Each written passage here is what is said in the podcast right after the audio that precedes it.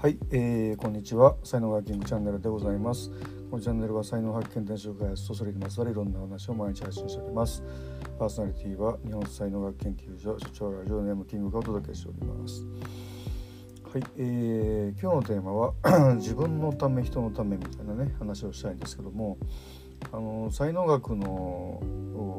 まあ、カテゴリーですよね。16個あるんですけども それを2つとか3つとかえー、5個とか7つとか、えー、9個とか、えー、いろいろな分け方がね縦横あるんですけども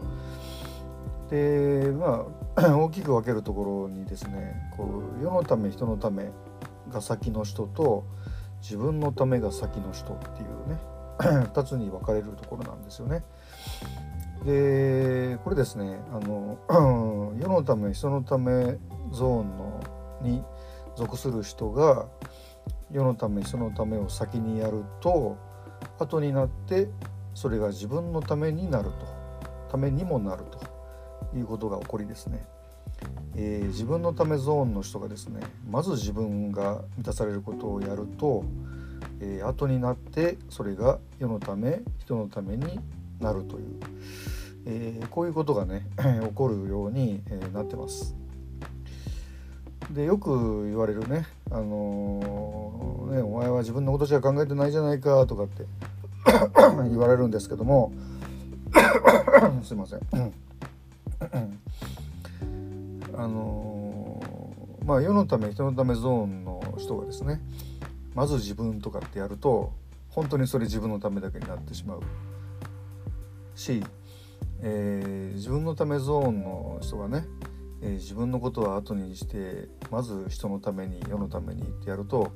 もう完全にエネルギー止まるんであの壊れていくというふうなことが、えー、起こります。はい、でまあ人のあの自分のためゾーンの人はね、まあ、ただでさええー、やっぱりね言われるんですよ。なんか「お前は自分のことしか考えてない」とか言って。あの人のため世のため人の人のためゾーンの人はからすごく攻撃されたりねえー、しますしでやっぱなんかねこう一番苦しいと思うんですよね。うん、まず自分を満たしてそれがこう他のワイングラスにねこうこぼれ落ちていくという、まあ、こういう図をね見たことあると思うんですけどもそれをなかなか理解できる人っていうのはこう世のため人のためゾーンの人はいないんですよね。世のため人のためゾーンっていうのは最初に他の人に他の人のグラスに注いでそれが自分の中にこぼれ落ちてくるっていうこういう図になってるんで、はい、これね本当2種類あるんだなっていうことをよく分かって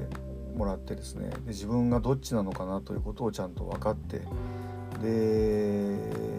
自分が生きるあの順番でねやるということがとても大事だというふうに、え思います。すごく才能学ではもう当たり前のことなんですけどももう一般的にはほぼまあお互いなんか相入れないところがね、えー、あるんですけどねはいまあ、こういうことがもうちょっとこうデフォルトになっていけばななんて、思っております。はい、では今日はこれぐらいにして終わりたいと思います。えー、最後までお聴きいただきありがとうございました。えー、いいね、フォローしていただけますと大変励みになりますのでよろしくお願いいたします。では今日一日が皆様にとって素敵な一日になりますことをお祈りしてお別れしたいと思いますありがとうございましたいってらっしゃいませ Have a nice day どこどこどん